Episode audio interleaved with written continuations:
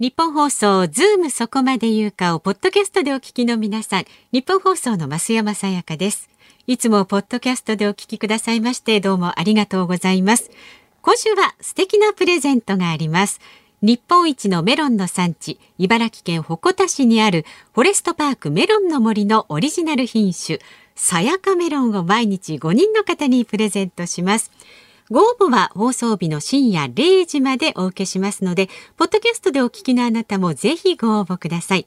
当選者は翌日のオープニングで発表いたします。番組のホームページに専用の応募フォームがありますので、簡単に申し込めます。あなたからのご応募お待ちしています。さあ、それではお待たせいたしました。今日のズームそこまで言うか、始まり始まり。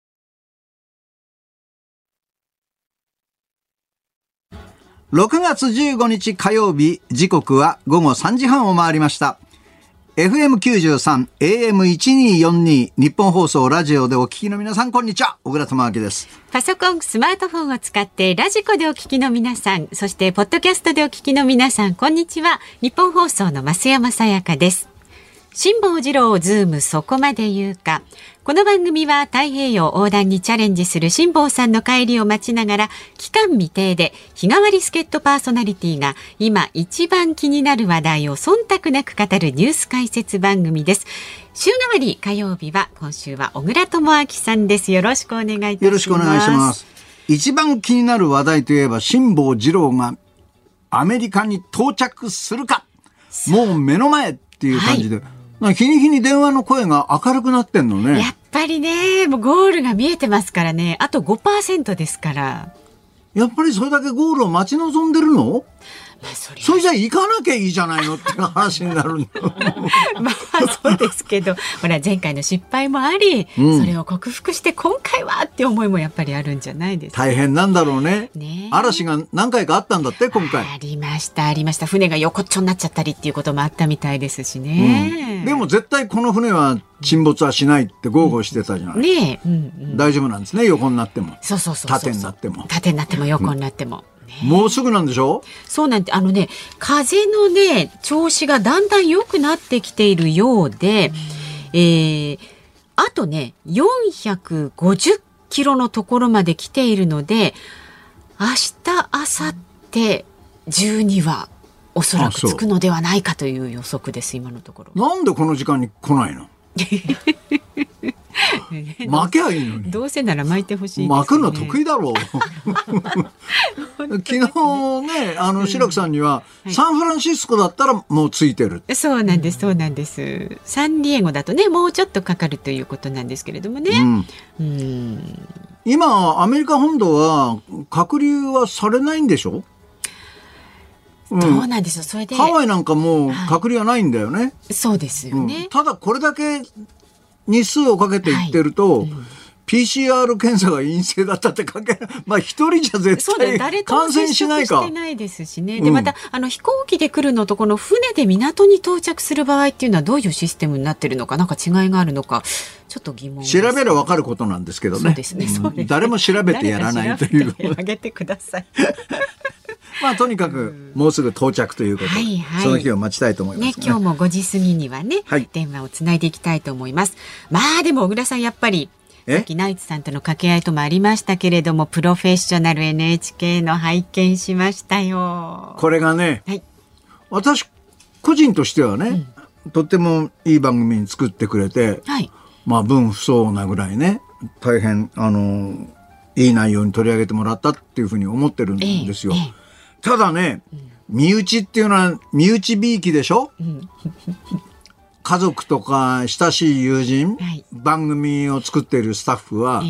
物足りないって言うんですよ。あの私もすごくねあの感動的なし奥様からほらメールが送られてくるとことかね、うん、うるうるしながら見てたんですけれども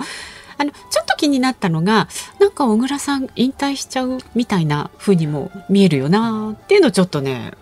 ちょっとそこだけ不満。見えるよね、うんうん、引退するんじゃないかってね、うんうん、それで僕がね自分を見ていて初めて感じたのはあこんなに死んだ親父に歩き姿が似て背中も丸まってじじいだなと思って見たんだ。ってことは見る方はそれ当然感じてるはずだから終わってもしょうがねえのか老兵は去るのかっていうその歩き方にぴったりの歩き方してたね。いやいやあの私服もねすごく若々しくてそんなおじいちゃんとは思わなかったですけどなんとなくねそういうニュアンスを漂わせた雰囲気はありましたよね。周りの人間は、うん、小倉らしさが出ていないっていうのよ。小倉の本来の姿っていうかねそれが全く描かれていないって言うんだ。俺はね、ただ、そのプロフェッショナルっていうものの考え方の中で、うん、そこに焦点を当てていったら、はい、ああいうように作っても当然なのかなと思う。なぜかっていうと、僕はプロフェッショナルだと思ってないから。から受けたとこから私はプロフェッショナルじゃないですよ。最後の一言でプロフェッショナルとはって言われたって、もうちゃんと答えられないから、言葉がフェードアウトして終わってましたよね。まとまりのね プロプロフェッショナル。でないですけど、まあ、でも私たちから見たら小倉さんはプロフェッショナル中のプロフェッショナルなのでまあ、自分はそう思ってないのよ。あでもね反響がねいっぱい来てますやっぱり。えっ、ー、と東久留米市にお住まいの60歳獅子丸さん、はい、えー、プロフェッショナル拝見しました。ありがとうございます。密着に協力されていたのに特ダネの最終回の後の帰宅姿を映させなかったのにはぐっときました。全体的にはひょうひょうとした中にバッチリ芯が通っている小倉さんを垣間見ることができるいい番組だったと思います。最後のプロフェッショナルとはへのお答えも素敵でしたねなんていうご意見もありますあそういうふうに受け取ってくださる方もいらっしゃるんだ、うん、そういう方は番組の小倉しか見てないですもんね。あ、まあ、まあもちろんね普段の小倉さんはねわ、ね、からないですからね。自分自身は気に入ってるんで、うんうん、なんかいい番組作ってもらったなと思って。あの今年応援されたプロフェッショナルのなるの中では視聴率もねそうなんですって。かなり良かった数字があったっていうね。ねそれは特ダネを見ていてくださった方が興味を持って見てくださったのかなと思って。まあ出てやってよかったと。偉そうに。もう二度と NHK から声はかからないと。もうファミリーヒストリーとプロフェッショナルをやったら、それだけで十分ですよ。二大番組を、ね、紅白歌合戦の司会、そんなことは口が下げても言えません。あ、そこがありましたね。まだね、目標がね、まだまだ引退目標にもなりません。ということで今日もねよろしくお願いいたします。はい、ますえ今日もまず株と為替からねお伝えしていきます。今日の東京株式市場日経平均株価は続伸しました。昨日と比べまして279円50銭高い2万9441円30銭で取引を終えました。5月10日以来およそ1ヶ月ぶりの高値となりました。前日のアメリカ株式市場でナスダック総合株価指数が過去最高値を更新したことを受けて国内でもハイテク株を中心に買いが先行しました。また円安が進んだことで自動車関連株なども買いが進みました。で為替相場は現在1ドル110円5銭付近で取引されています。昨日のこの時間と比べますと30銭ほどの円安になっています。さあ、ズームそこまで言うか、今日4時台に取り上げるニュースは、G7 で中国に懸念宣言を明記。今後の対中国外交の行方はということで国際政治学者の三浦瑠麗さんスタジオ生出演です。もう特ダネでね特ダネで小倉さんはずっとご一緒されてますよね。瑠麗さんはどういう話をするのか非常に楽しみですけど、はい。はい、時として話についていけなくなることがあるいや素晴らしい人ですよ。ね、でご自分の考えをしっかり持ってらして、うんはい難しい話もするんだ。相手が分かってようが分かってまいが関係なく難しい話をする。頑張って頑張ってついていけるようにしたい頑張ろうね。頑張ります。懸念といえば中国よりもそっちの方が。三浦瑠麗さんに対する懸念がね、はい、えー、そして5時台は、えー、今日東京オリンピック・パラリンピックの最新版のプレイブックが発表されるということですのでこちらにズームしていきます。メディアも結構締め付けがあって大変みたいですけどね、ね、新しいプレイブックどうなんだ？はいちょっとこの辺りを掘り下げていきます、はい、で5時のオープニングには生存確認テレフォン5時の辛坊ですもちろんお送りします番組ではラジオの前のあなたからのご意見お待ちしています。メールは z o o m zoom アットマーク一二四二ドットコム。番組を聞いての感想はツイッターでもつぶやいてください。ハッシュタグ漢字で辛坊治郎、カタカナでズーム、ハッシュタグ辛坊治郎ズームでつぶやいてください。で今週は豪華プレゼントがございます。はい日本一のメロンの産地、茨城県鉾田市にあります、フォレストパークメロンの森のオリジナル品種、さやかメロンを毎日5人の方にプレゼント。さやかメロン。さやかメロンっていう。さっき召し上がっったじゃない品種は、いや、食べて美味しかったんだけど、さやかメロンって言うんだ。うん、そう。ああ、通りで売れてて甘かったんですよ。いい加減でのもいい加減のね、熟し方。もうちょっと早く食べたかったなっていう。でもね、甘くて美味しいメロンですので、ぜひね、ご応募ください。申し込み受付、今日の深夜0時までですから、ラジコのタイムフリー、ポッドキャストでお聞きの方もぜひ応募してください。ズームアットマーク 1242.com までお願いします。でですね昨日の当選者の発表ですありましたはいフォレストパークメロンの森のオリジナル品種さやかメロン昨日の当選者は北区のみちさん、墨田区のみなさん、三鷹市にお住まいの秋広さん、横浜市の正俊さん、柏市の和さんです。おめでとうございます。どうぞ召し上がってください。さあ、ズームそこまで言うか、この後は昨日の夕方から今日この時間までのニュースを振り返るズームフラッシュです。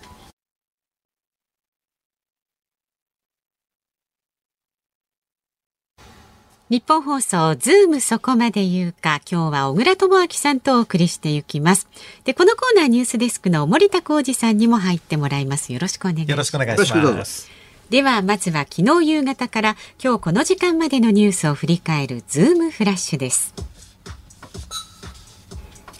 立憲民主党などの野党4党は今日の午前菅内閣に対する不信任決議案を衆議院に提出しました。これに対し与党は午後の衆議院本会議で反対多数で否決する方針です。自衛隊が運営する大規模ワクチン接種センターが全国の64歳以下への接種をあさって17日にも始める方向で最終調整していることが政府関係者への取材で分かりました。政府は今月20日を期限に10の都道府県に出している新型コロナ対応の緊急事態宣言について解除する方向で検討に入りました。東京や大阪はまん延防止等重点措置に切り替える方針です。バイオテクノロジー企業ノババックスは昨日アメリカなどで行った新型コロナウイルスワクチンの臨床試験で発症リスクをおよそ90%抑える有効性を確認したと発表しました。アメリカの CNN テレビは昨日中国広東省の台山原発から放射性物質漏れが起き周辺地域の放射線量が高まっていると建設と運転に協力するフランスの原子炉製造会社が訴えていると報じました。韓国のムン・ジェイン大統領が東京オリンピック・パラリンピックに合わせて来日する方向で日韓両政府が調整していることが分かったと読売新聞が報じました。公正取引委員会は NTT ドコモ、KDDI、ソフトバンクの携帯大手3社に販売代理店との取引を改善するよう行政指導したと明らかにしました。代理店を評価する制度が高額な大容量通信プランへの過度な勧誘につながりかねない点などを問題視しています。終盤を迎えたプロ野球交流戦ですが今日は新型コロナウイルス感染の影響で予備日を使って試合が行われます。日本放送では今日唯一の試合広島対西武を実況生中継します。今日もいろんなニュースありますけど、はいね、野党4党が不信任決議案を衆議院に提出っていう。あの与野党の議席数が拮抗してんだったら分かりますけど ここまではっきりね、ええ反対されるのが分かっているのになんで不信任決議案を苦し紛れで列出しなきゃいけないのかって思いますよね。ねしかもギリギリまであの立憲民主党の枝野代表は迷っていて、うん、まあ菅さんがどうも解散を打たないだろうというふうに思ったので出したというふうにも伝わっております。本当に解散されたら困るでしょう。そうなんです。野党は政治空白を野党が作ったじゃないかって言われるのも嫌なんですよね、よね野党として。さっき枝野代表は趣旨説明1時間半以上やっておりました。菅さんはオリンピックが終わるまではパラリンピックが終わるまでは、はい。続けられると思いますよね。はい、まあ、コロナ対策がね、ね。もう最優先だと、菅総理は言ってます。はい。うん、それと、新型コロナ絡みではいろいろ入ってるんですが、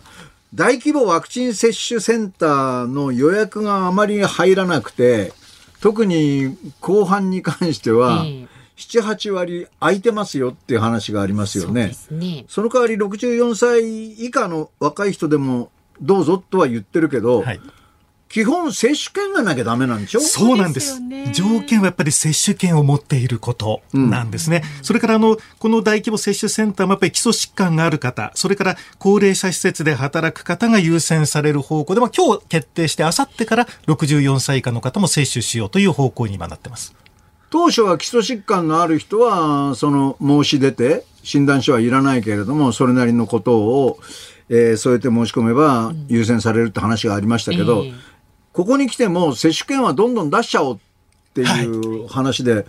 自治体によってはもう若い人配られるとこあるんですよね。かなり前倒しで接種券を発送している自治体増えてますね。東京23区でもえらい差があるんですよ。はい、そうですよ、ね、どんどん進んでるところとね、遅れてるところと。うんさやかのところにはもう来ました？全然全然です。あ、そう？あそうでしたか。もう来てるかなと思って。いませんそうでよかったですね。よかったです。ちょっと来なくて。だから接種券本当に必要なんだろうか？ここまで来たらもういいでしょう。そうですよね。後で登録すればいいんですよね。だって3回、4回打つばかいないでしょ。いませんからね。うん、で、接種券なくて打てるんであれば、この有楽町なんかこの大手町すぐ近くですから、働いてる方はたくさん打てに行けると思うんですけどもね。そうですよね。だ打てる人から打った方がもうこうなったらいいんじゃないかなと思いますよね。うん、企業もお医者さん集めるのが大変だとか、地方自治体も東京からお医者さん呼ぶのに1日2万円とかね、えー、そんなお金を出さなきゃダメで大変だなんていう話も聞かれますけどね。うんとにかく政府が一生懸命お尻叩いてんでしょう、ええ、早くやれ早くやれっていうんでね。大学もね接種があの21日から始まるところもありますしね、うん、職場接種も始まっているところもありますね、まあ、医療関係者の数が限られてるんでね、はい、そんなところで取り合いになってしまうのは残念だなと思います。それと20日期限に、えー、緊急事態宣言は解除されるだろうっていう話ですが、どうなんですか？東京、大阪、まん延防止等重点措置。これは続けるの？あさって正式決定の方向なんですが、やっぱりどうもオリンピック、パラリンピックの期間中はですね、特に東京都については、まん延防止等重点措置を適用するというような調整に政府は入っているようなんですね。飲食店などはどうするんだろう？そうですね。ここはやっぱり現在事実上禁じているこの酒類の提供なんですが、継続あるいは午後7時まで OK ですよという案が今浮上しているという状況です。微妙なところだな。微妙ですね。まあ午後7時までの飲食お酒出してもいいっていうことでももう持ちこたえられないっていうお店は多くなってますから、はい、今度は20日過ぎたら開けるっていうところ多いんじゃない？でそういう店が増えてきたらじゃあうちだって開けるよっていう店が増えてくるからね。オリンピックだからっと一方でのその締め付けっていうのは国民にはもう通用しないような気がする。そうですね。一方でやっぱりスポーツイベントの人数の上限もまあ判断するんですけれども、やっぱりちょっと緩和しようかという方向にもなってますから、うん、そうすると本当に飲食店だけ締め付けてどうするんだってこともなりかねませんよね。オリンピックが観客を入れるかどうかもまだ決まってないんですが、はい、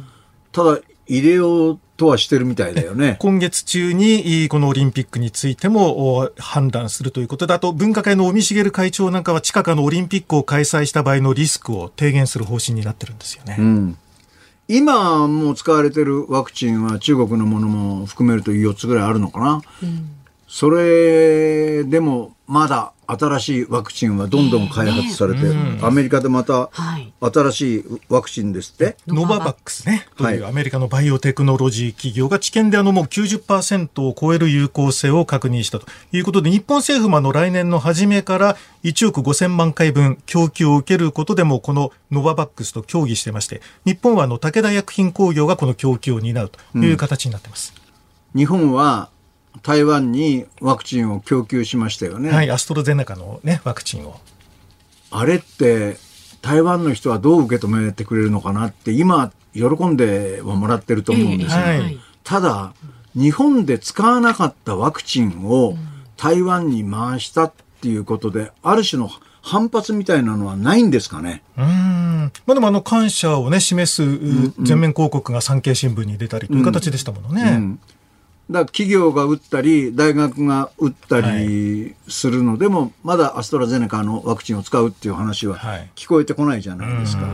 それはその副反応で血栓ができる可能性があるとかっていう、はい、そういうのがあるから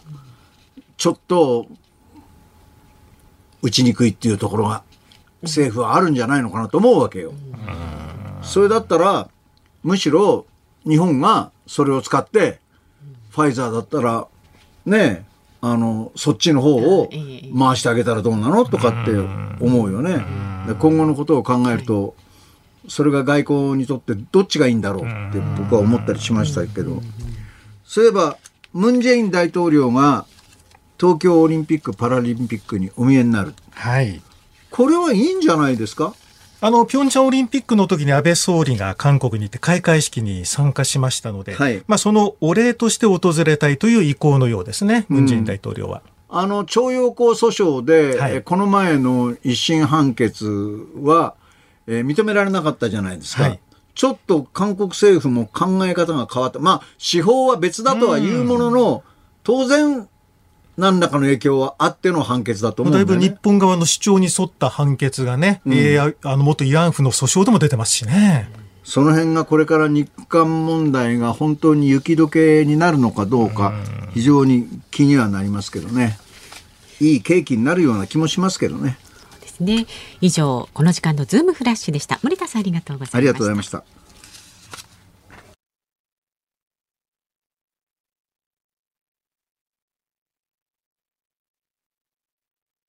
6月15日火曜日時刻は午後4時を回りました。東京有楽町ニッポン放送第三スタジオから小倉智昭と。ニッポン放送の増山さやかでお送りしています。ズームそこまで言うか今日は小倉智昭さんとお送りしています。ここで番組からのお知らせです。今週のズームそこまで言うかは特集ワクチン接種から辛坊治郎までゴールはいつかと題して特別企画満載でお送りしています。まあ気になる辛坊さんのゴール間もなくだと思いますが、ね、それはワクチン接種よりもゴールの方が早 早いに決まってますよ。すね、比べ物にならないぐらい。ね、やや無理があります辛坊さんの方は明日か明後日かっていうねレベルですからね。まああの現地のサンディエゴにはこの番組のスタッフ派遣しておりますので。もう感動のゴールの瞬間で余すところなくお伝えしていきます。8年越しですからねこの辛坊さんの夢ね。これはさ、はい、ゴール時間ゴールする時間帯にかかわらず、ええ、日本放送はその感動の瞬間を生でお伝えするの。一応ね生でねできる限りお伝えするようにね極力体制は整えているところです。あそうなん、うん、ただまああのほら夜真夜中ですとその入校できなかったりもしますので、うん、その辺のね時間はちょっと調整が必要ですけど、ね、真夜中って入校できないんですか？なんかねできないらしいんですよ。その空いてる時間がね決まってるらしいんですよね。はい、うん、うん、入校できないからそのまま戻ってくれ タッチしてね一応ね気持ちの中でタッチして戻ってくるって言ってもありますけれども さあそんな感じでね5時台はあの生電話つなぎますので、お楽しみにしてください。で、えー、16日水曜日助っ人パーソナリティは吉田久典アナウンサーです。スペシャルコメンテーターは元厚生労働省医系技官の木村盛夫さん。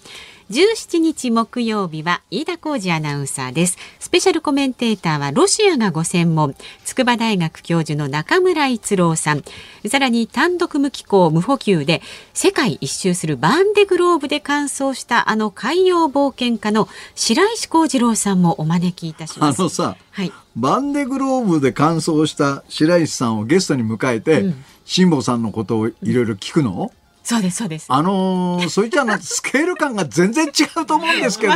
でもほら一応ね。バンディグローブって大変なレースなんでしょ。そうなんですそうなんですよ一周しますからね。まあでもほらなんとなくその海の男の通じるところがね。ヨットマンとして通じるところがある。そうそれを救っていくわけですよ。そうですか。期待しましょう。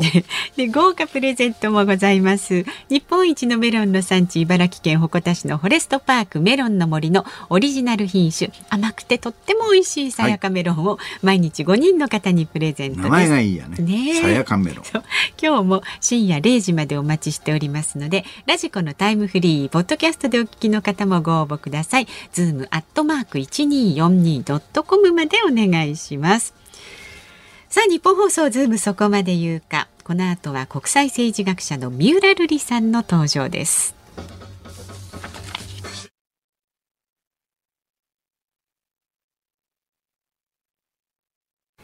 日本放送がお送りしていますズームそこまで言うか。この時間解説するニュースはこちらです。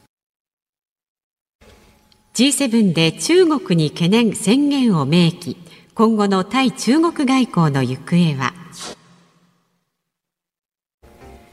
おとといまでイギリスで開催されていた主要7カ国首脳会議 G7 サミットは最終日に共同声明を発表し中国に対して新疆での人権尊重香港の自治を求めたほか東シナ海南シナ海での一方的措置に反対する姿勢を示しました。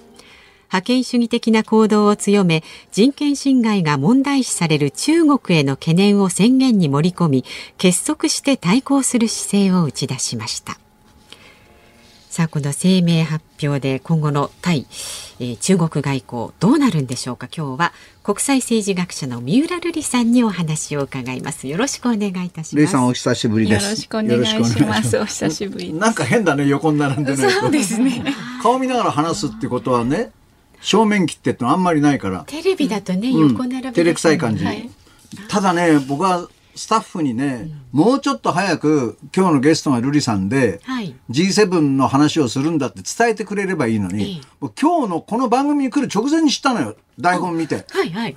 もしも分かってりゃ昨日のね、うん報道ステーションとか NHK のニュースの見方ちょっと真面目に見てたと思う。いや、一夜漬けみたいに勉強されるつもりですか？いや、そん足元に及ばないのは分かってるけど ついていけないんだから話に。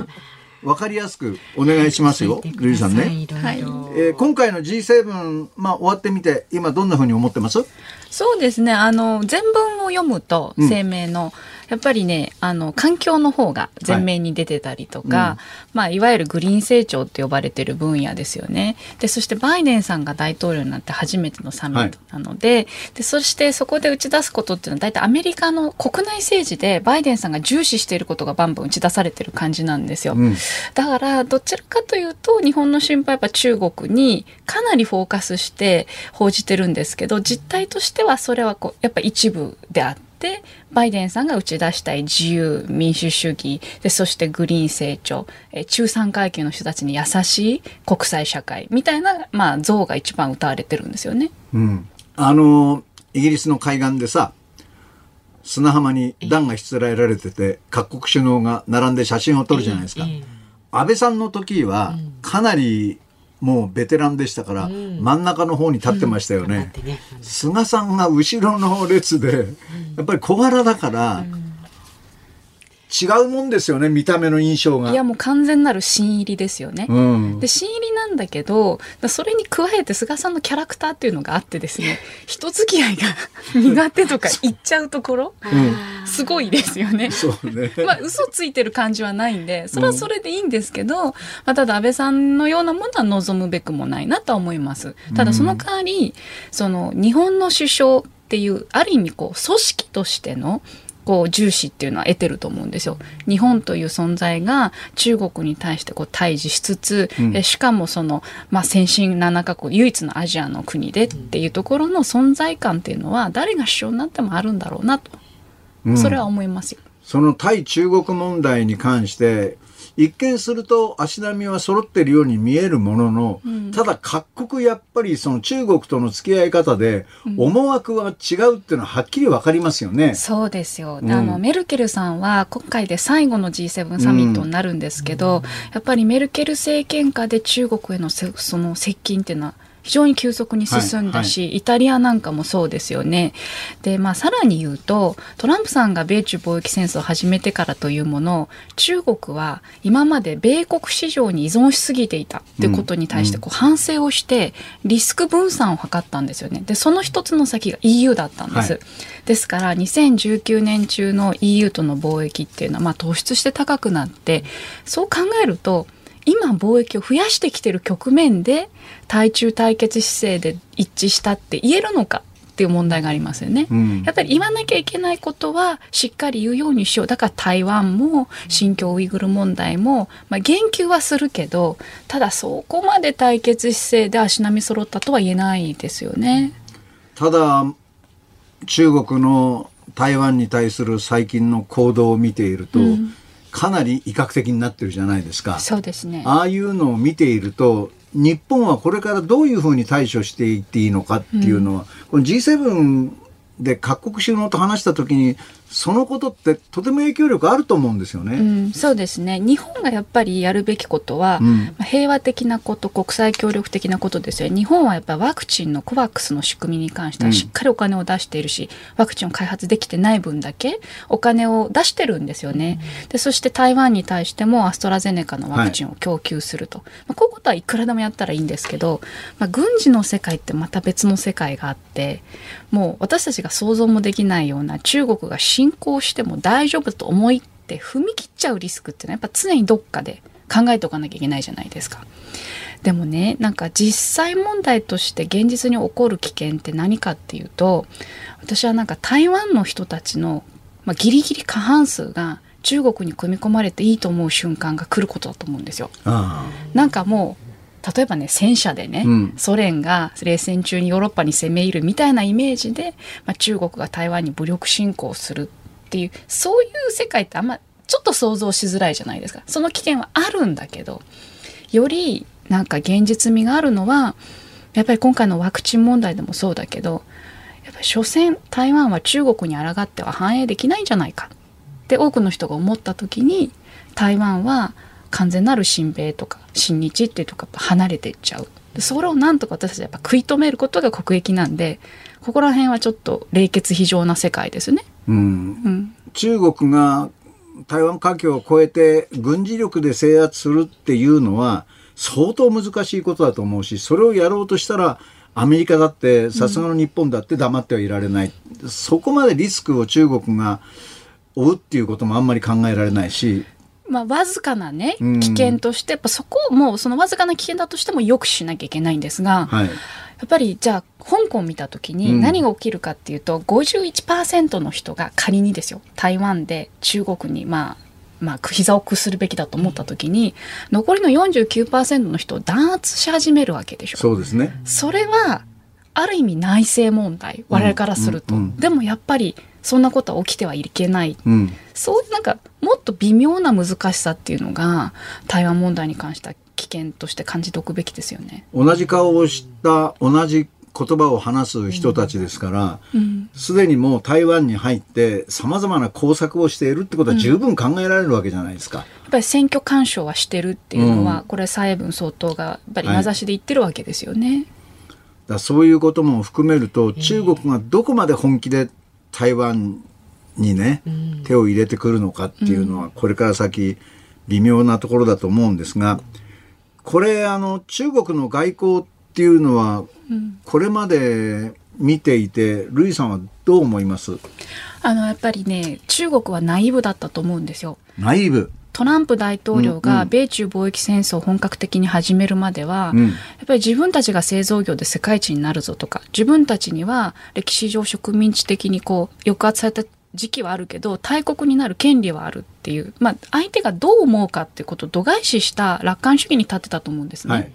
でもアメリカがまさに中国が米国市場に依存しているところに、まあ、ある意味つけ込んで攻撃を加えてきたわけなので、中国はやっぱり方針を大転換してますよね。うん、でそれはまあ、取りも直さずリスク分散だし、アメリカが自分の同盟国を囲い込もうとするなら、自分はそこに切り離し、切り崩し戦略をしていく。そして同時に第三の、まあ、諸国、うん、どちらにも組みするとはっきりは言わない諸国をどんどんやっぱり自分たちに引きつけようとしてるわけで、ミャンマー問題なんかを見ても、中国はかなり存在感を示してしまったわけですよね。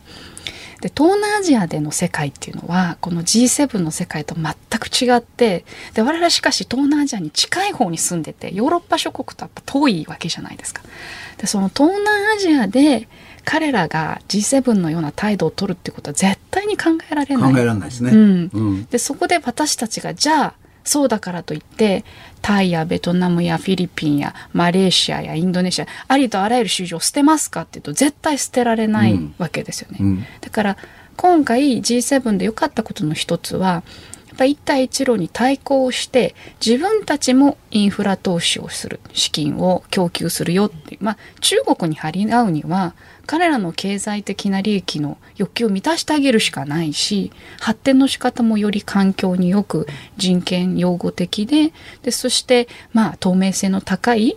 えー、そういった投資開発を行っていくんだよっていうのは多分一番重要なことでまあ、軍事安全保障の世界だけ見ていると、まあ、あたかも力で脅せばなんとかなるって思いがちですけどっぱ人々は利益で動くんじゃないかなってことですよね。そうですよね。うん、日本人は意外に気にしてないかもわからないけど、まあ、ヨーロッパの G7 にも参加している大国が割合その中国に歩み寄ったりしてるわけじゃないですか。はい、イタリアだとかドイツ、まあ、フランスなんかもそういうところありますよね。えーその辺は日本人ってあんまり知らないことなんで、そうそうそう。なんか西側諸国はみんな同じだぐらいに思ってるでしょ？そうなんですよ。でも我々がどれだけクリミア半島を気にしてあげたかってことじゃないですか。うん、ウクライナとかね、だからそのぐらいヨーロッパは中国のことを単なるビジネス相手、プラス、うん先進国として人権問題良くないよねぐらいに思ってる可能性の方が高くて、うん、でまだ西側の中でもその、まあ、成熟した民主主義国家だからそうですけど、はい、この前トルコに1年半ぐらい前ですか、うん、あもっと前か2年前に行ってきたらなんかトルコの中国観ってやっぱ面白くて圧倒的に遠いわけですよ。うん、でも中国の経済的な存在感はめちゃくちゃ高いわけです。そうでしょうね。で、彼らはじゃあ中国が脅威なんだったら日本は自前でしっかり防衛すりゃいいじゃないかっていうそういう目線なんですよ。現にトルコっていうのはシリアでも自前の軍事作戦、アメリカに反対されてもやってるぐらいだからなんか日本みたいに自分ではどうしようもできないっていうような地域秩序感をトルコは持ってないんですよね。だから中国はそう東アジアの問題でしょっ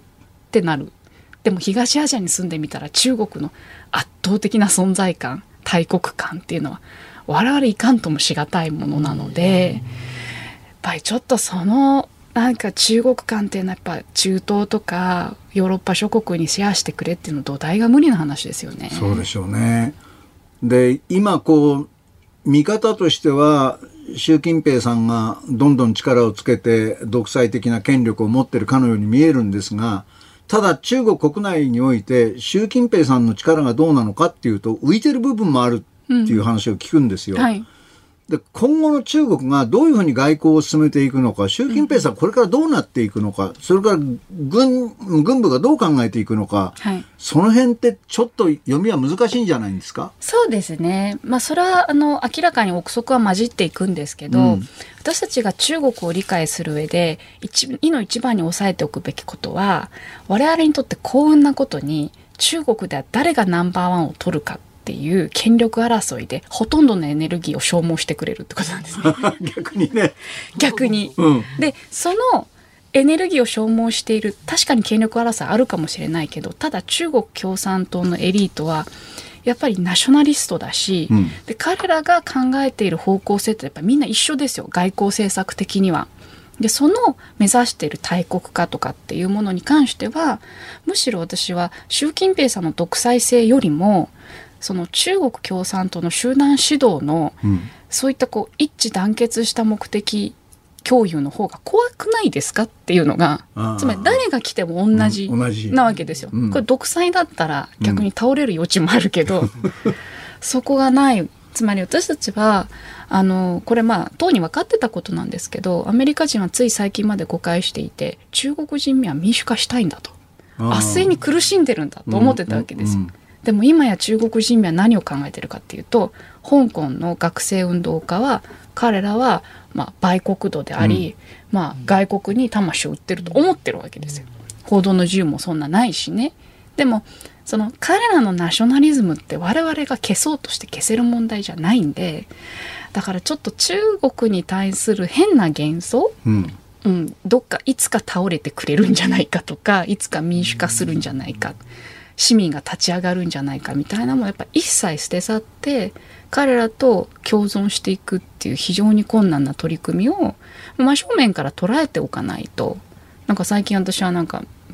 すごい親中派とみなされてるんですけど いやかなりちょっと前まではね、うん、安全保障でかなりリアリストなことを言うもんだからあのそっちはそっちで危険視されてたんですけど、うん、なんかね私でさえその変に親中と見なされるそれは共存しなきゃいけないよっていう単に事実をね端的に指摘しただけでそう思われるような世界になるのでまあ日本はちょっとナイーブだなと。中国共産党の中で権力闘争があったとしても、うん、イデオロギーが一枚岩であったら、うん、やっぱり怖い強い国ですよね。そうですよ。うん、だから中国が内政にかかずらわってるうちはいいんですよ。うん、でも近年の変化考えてみた時に我々香港でものすごい影響力が低下しましたから。はい、で散々先進国が香港で中国に文句つけたように見えるじゃないですか。うんうん、でも蓋を開けてみたらどうかって言ったら香港は今景気絶好調ですよ。今いいんですってね。うんで世界で2番目のその、まあ、資金調達能力を持ってるわけですよ。で香港と上海とね、うん、中国は持っているわけでこのなんていうか打ち出しっていうか我々がメディアで聞いている話と実態としての香港の大陸化我々西側諸国の営業力の減退っていうのは、うん、やっぱもうちょっとね真実をちゃんと見て希望的観測じゃなく報じてほしいなとは思いますよね。ちょっと引いた感じで見ているロシアはこれからどうしていきますか？どんどんやっぱり中国に近くなっていくんですか、うん、いやロシアはやっぱ独自勢力ですね。勢力ね。やっぱりあの西側諸国とは価値観を絶対に共有しないという意味では、うん、確かに中国側かもしれないけれどもやっぱりロシアはロシアのその目標っていうか目的が別途ありますんで、うん、我々の嫌なタイミングで中国と組むとか、まあそういう状況依存的なアクターなんでしょうね。あのかつて天安門事件が起こった時には、これで中国が変わるんだって思った人はかなりいたと思うんですけど、変わらないでより一層強い国になったっていう感じの方が今強いですもんね。そうですね。で、うん、みんながやっぱり明日の成長を信じていられるので、うん、特に深く考えずに今の状態を肯定しやすいってことなんでしょうね。よくわかり面白いでしょ？ルイさんの話聞いてると。引き込まれますよね。もうちょっといろいろ伺いたいこともあったんですけれどもね。お時間になりました。またぜひお越しになってください。今日はありがとうございました。国際政治学者の三浦瑠麗さんでした。ありがとうございました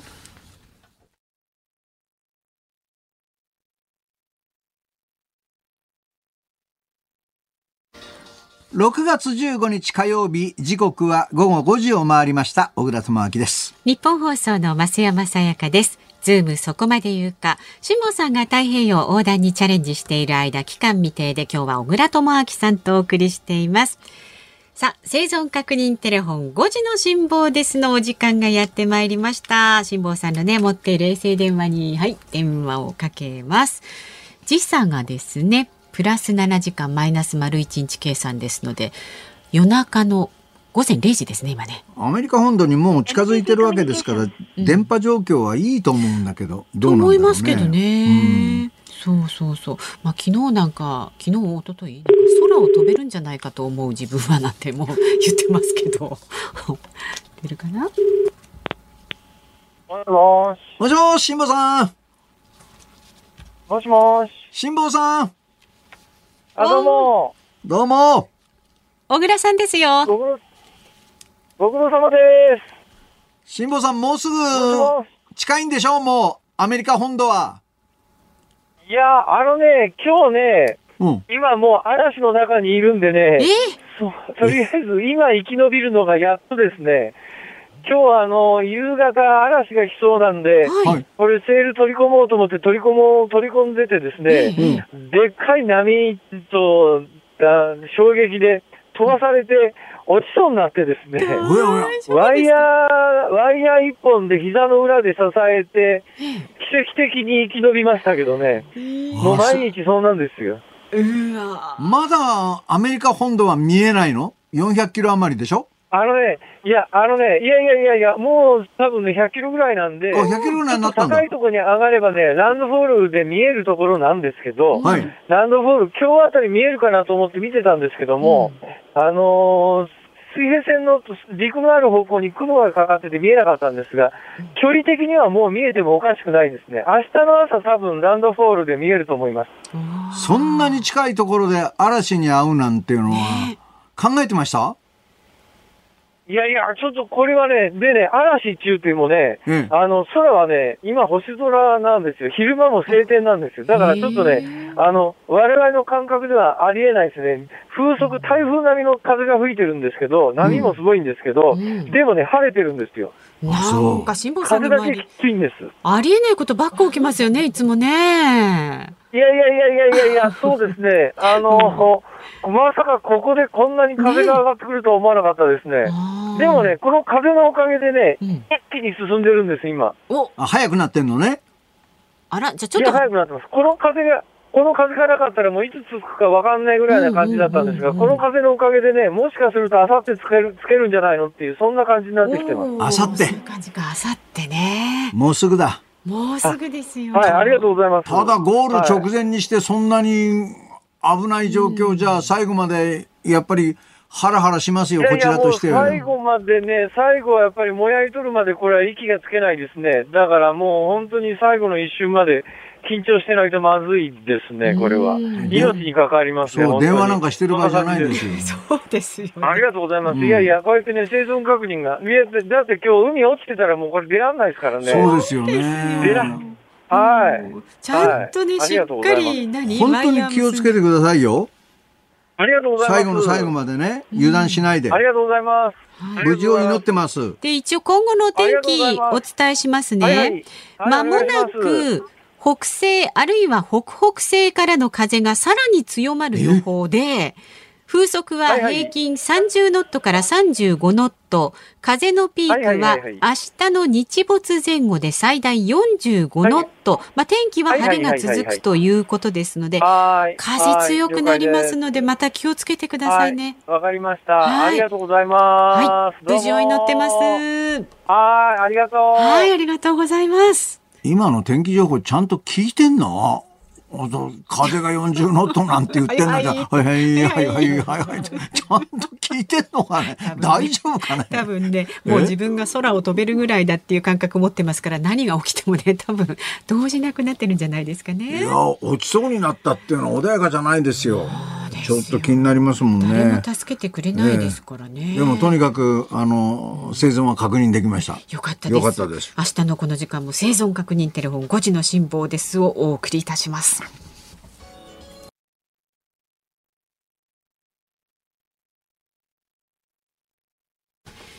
小倉智昭さんとお送りしています。ニッポン放送ズームそこまで言うか。この時間はニュースデスクの森田さんにも入ってもらいます。お願いします。お願いします。ではこの時間特集するニュースこちらになります。今日東京オリンピック・パラリンピックの最新版感染防止プレイブックを公表東京オリンピック・パラリンピックに参加する選手やメディアなどすべての人が守るべき行動ルールをまとめたプレイブックが今日発表されます。このプレイブックによって選手やメディア、運営側にどのような影響が出るのでしょうか。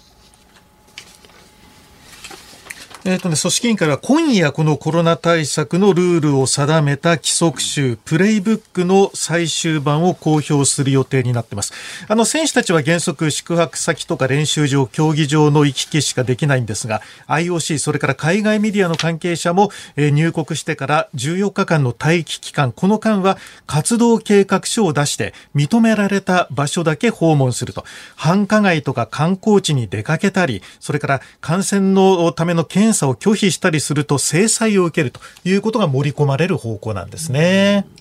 現実問題としてオリンピック関連のさまざまな分野の人が日本にもうすでに入ってきてるんですが、はい、その人たちは2週間の隔離とかにはあまりならずに、早く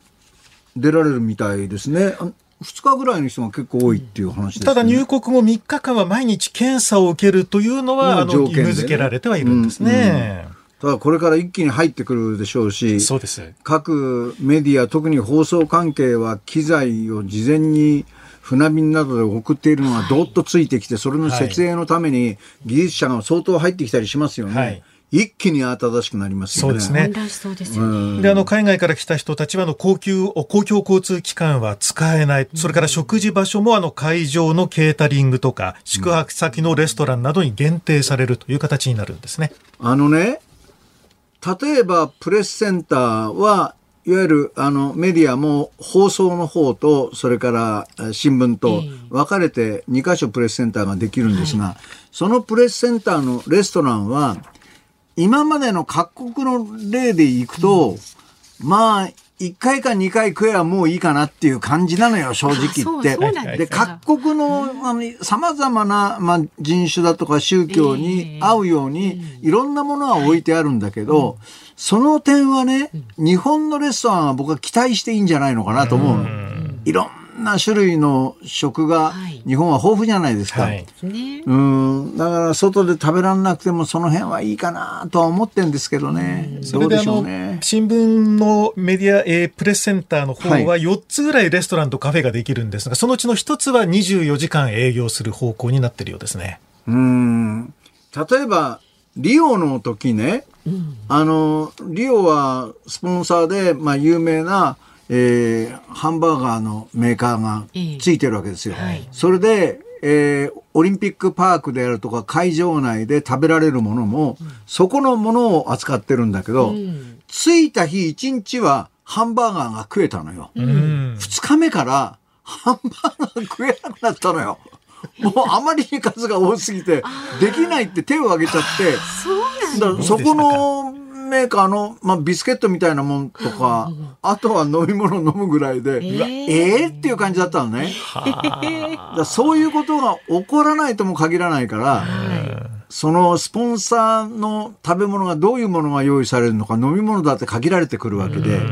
そういうことで不満が出ないといいけどね。そうですね。まあ、海外からの関係者は、まあ、オリンピックでは7万8000人ぐらいと言われてますが、うんうん、国内の関係者も19万人ぐらいオリンピックでは取材関係、ボランティア入れるとそれくらいの数になるんですよね。はい、まあ、ですから、あの、食事なんかでも困る方も出てくるかもしれませんメディアの皆さんとか、そのスポンサー関係っていうのは、日本の食文化が進んでるのが分かってるから、はい、絶対外で食事したいと思ってくる人が多いと思うんだよね。はいまあ、やってないっていうのもあるし、酒も飲めないって、ひょっとしたら。これ取材もですね、やっぱりかなり制限されるようで、まあ、今夜の最終版出ますけれども、今出てる範囲ですと、やはりすべての取材については予約システムが導入されると。で、申請が処理されると、承認の E メールが送られてきて、その E メールと、あの、AD カードとアクレディションカードを見せないと入場できないという形になるんですね。何ですか、予約って。そうなんです。どこの競技場にすべての競技場、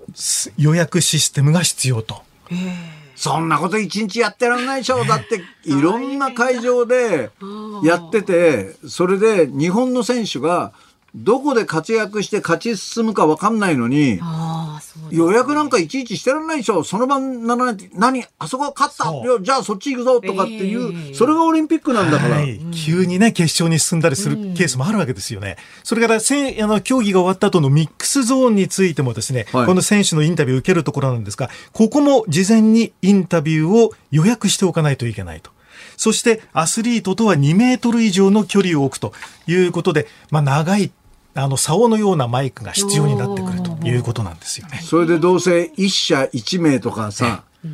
決められるんだよね。制限はね。一、人の選手のインタビューも大体90秒以内というのが今のところ出ている条件なんですね。一人、え ?90 秒以内？はい。1分半。それ、各社が90秒もらえるんじゃないんじゃないの？かもしれませんね。で、インタビュアーはマスクを着用しなくちゃいけないとかですね。無理だぜ、それ。あの、記者会見についてはね、オンラインで今のところ利用可能ということにはなっているんですが、相当取材も制限される可能性がありますね。だって日本の選手が考えてもいなかった人がメダルを取ったとか言うと、はいみんながブワーッと言ってミックスゾーンで、もう早物勝ちでみんなマイク持って待つわけよ。ええ予約すんのそれ。どうすんの？そんなさ、意表ついた人が優勝したりさ、メダルを取ったりしたらさ、日本人の放送関係者誰もいなかったってことはあり得るよ。うんで、まあ、ワクチンについては、あの、先ほどニュースでもありましたが、国内の報道関係者も、あの、ファイザーのワクチン接種がどうもできるということで、まあ、2万人分が追加されましたので、えー、まあ、6月中に1度目の接種をして、そして大会までに2回目打てれば、なんとか、えー国内の報道関係者もワクチン接種が可能に、えーあの、終了するということのようなんです、ね。僕、この前の6日に1回目を打って、今度27日2回目なんだよね。ええええなんか損したような気になるよね。だってさ、面倒なさ、手続きしないでも、打たしてくれそうだもん。報道関係者っていうだけで。打てたんだから、まあ、とりあえずそれはね、よしとして。2回受けるバカもいないしね。まあ、選手もね、今のところ、先週、あの、241人の日本選手団発表されましたけれども、これからまた、あの、ゴルフも21日に、えーゴルフランキング、世界のランキングで発表されますし、サッカーも22日に発表されると。それから陸上はね、24日から日本選手権ということになるわけですよね。もうサニブラウンなんか帰ってきてるのかなそだからそういう選手の場合は、隔離しないでもちろん出られるんでしょうね。そうしてくれないと。そうしてくれないととにかく。もう40日を切ってますのでね。今更隔離されたって、それは選手コンディション崩すだけですもんね。それはちゃんと多めに見てきちっとやってくれるんだろうと思いますけどね。どうなるんでしょうか。まあ問題山積ですよ本当ですね。ズームオンでした。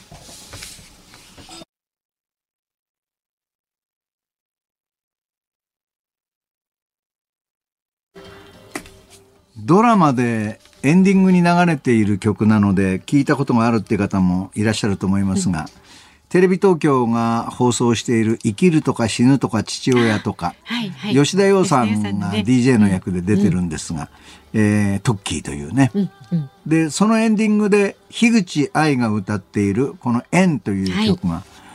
とってもいいんですよ可ね。愛い歌詞だし曲だしね。彼女は年齢言っちゃあれかなもう30は過ぎてるんですけど、うんうん。もう10年以上活躍しているうん。シンガーソングライターなんです。ただ一部の人は熱狂的なファンが多いんですが、案外知られていないのよね。で彼女独特の歌い方でいい曲を作って歌うんですよ。でそういう意味で彼女はもっともっと売れてもいい歌手かなと思って今までも聴いておりました。この「縁」という曲は本当にいい曲です。ねえ、かわいい。さあ、お聞きの日本放送、この後、日本放送ショーアップナイター、広島対西武戦をお送りします。解説は田尾康さん、実況は煙山光則アナウンサーです。クイズトリプルチャンスは、スーツ押し立て券に現金3万円をプレゼント。さらにですね、笑福亭鶴光師匠と田中美和子さんがクイズを出題。参加していただいたすべての方から抽選で、鶴光賞、美和子賞として現金5万円をプレゼントするということですのでね、引き続きお聞きになってください。で、明日の朝6時からの飯田浩二の OK 工事アップ。コメンテーターは数量政策学者の高橋洋一さん。そして今週1週間は安倍晋三前内閣総理大臣に毎日お話を伺います。 Cozy 専門家会議。明日水曜日は経済政策と消費税増税についてお聞きした様子をお送りいたします。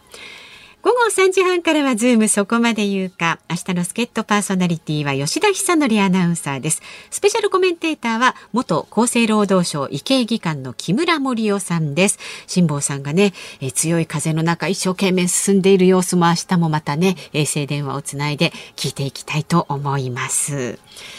さあ小倉さんそろそろお別れですよ。うん、この今流れたね、生きるとか死ぬとか父親とかっていうドラマは、トッキーというあのまあ簡単な文章を書く女性がいてラジオの DJ もやっていて、身の上相談をするんですが、彼女には父親がいてそれで母親は前に亡くなってるんですよね。それで父親と彼女娘と父親との、なんていうかそこはかとない気持ちっていうものをうまく描いているんで。